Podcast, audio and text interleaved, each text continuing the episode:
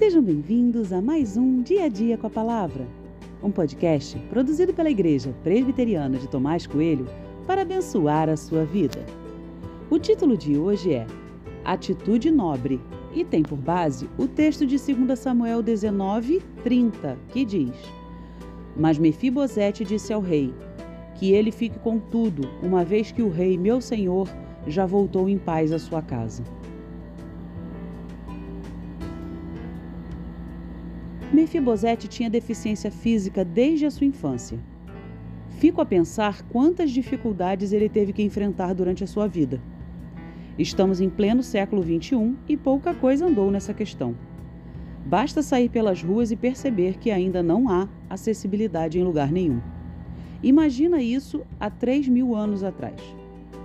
Mas Mefibosete, com toda a sua dificuldade, ainda foi um privilegiado em seu tempo, pois ele era da família de Saul, o rei.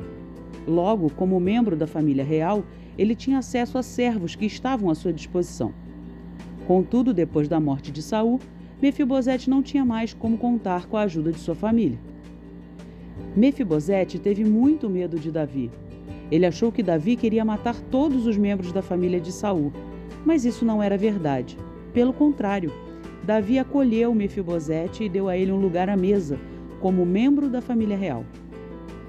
Durante a revolta de Absalão, Mefibosete foi abandonado por seu próprio servo e sua preocupação era que Davi pensasse que ele fosse um traidor. E depois das devidas explicações, Davi entendeu tudo perfeitamente. No final do relato há algo que ainda me chama muita atenção. Mefibosete, com toda a sua dificuldade, diz não precisar de nenhum bem, pois a notícia de Davi estar bem já era suficiente. Que nobreza! Claro que Mefibosete precisava de ajuda. Ele não tinha como viver naquele tempo. Mas ao invés de se colocar em uma posição de dependência, Mefibosete se coloca numa posição de contentamento com o que já tinha alcançado. E se você estivesse no lugar de Mefibosete? Se aproveitaria da situação e pediria mais?